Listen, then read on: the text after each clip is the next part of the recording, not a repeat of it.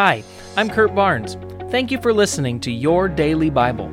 It's my prayer that you would be continually growing in your relationship with Jesus and that this podcast would be one of the many tools that the Holy Spirit is using in your life to bring about transformation.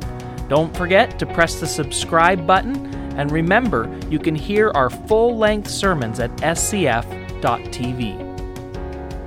Welcome back again to Your Daily Bible Podcast. I am podcasting to you from the passenger seat of my car in my driveway um, in order to have a quiet spot um, to share with you today. And today I would love to share with you one of my all time favorite pieces of scripture that brings me an incredible amount of encouragement and that you probably hear me reference in these podcasts if you've been listening, probably more than any other verse that I quote. And that comes from 1 Peter 3:15. It says this: "But in your hearts set apart that Christ is Lord.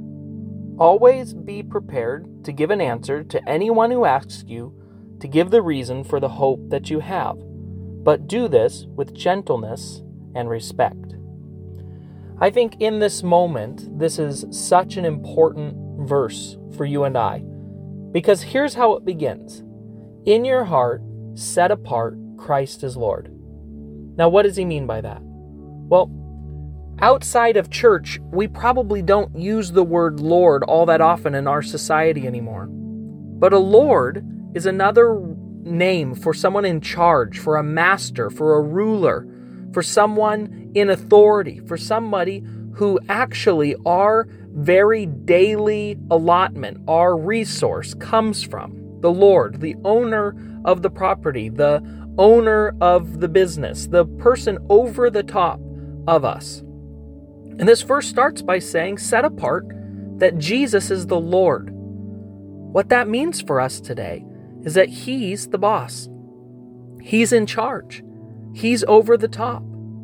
And if that's the case, then we can trust that He knows what He's doing. He's a really, really good Lord.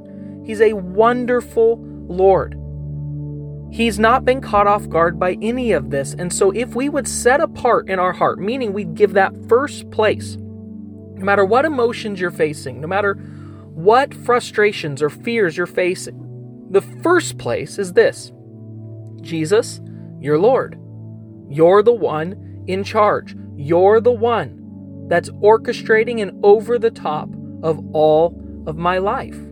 If we would set that apart and say, Yes, I'm afraid.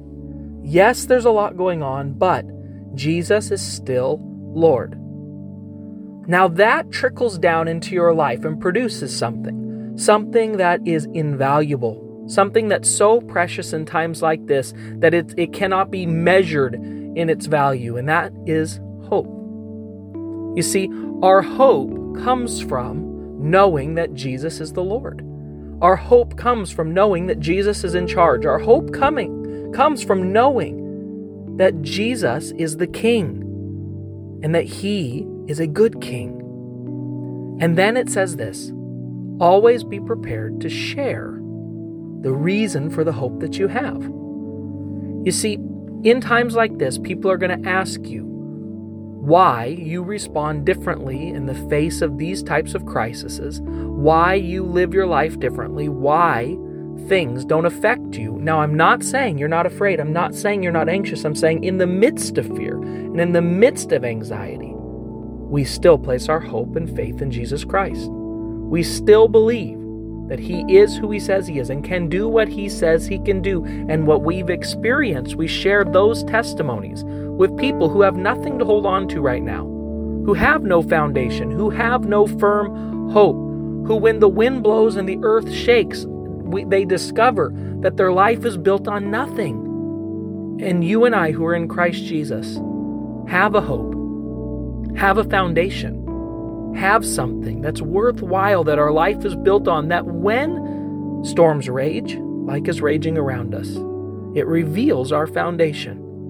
So be willing to share the reason for the hope that you have because people desperately need it. But remember Peter's very pastoral and wise counsel always do it with gentleness and respect. This isn't the time to say, See, I told you so, This isn't the time to bring your politics into the conversation. This isn't the time. This is the time to say, My hope is built on nothing less than Jesus, love, and righteousness. I dare not trust the sweetest vein, but wholly lean on Jesus' name. On Christ, the solid rock, I stand.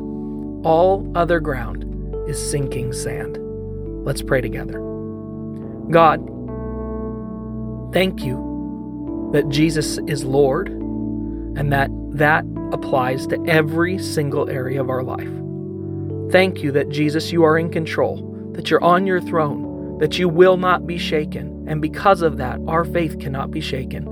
We pray today that you would be with us, that you would help us. We pray these things in your perfect name.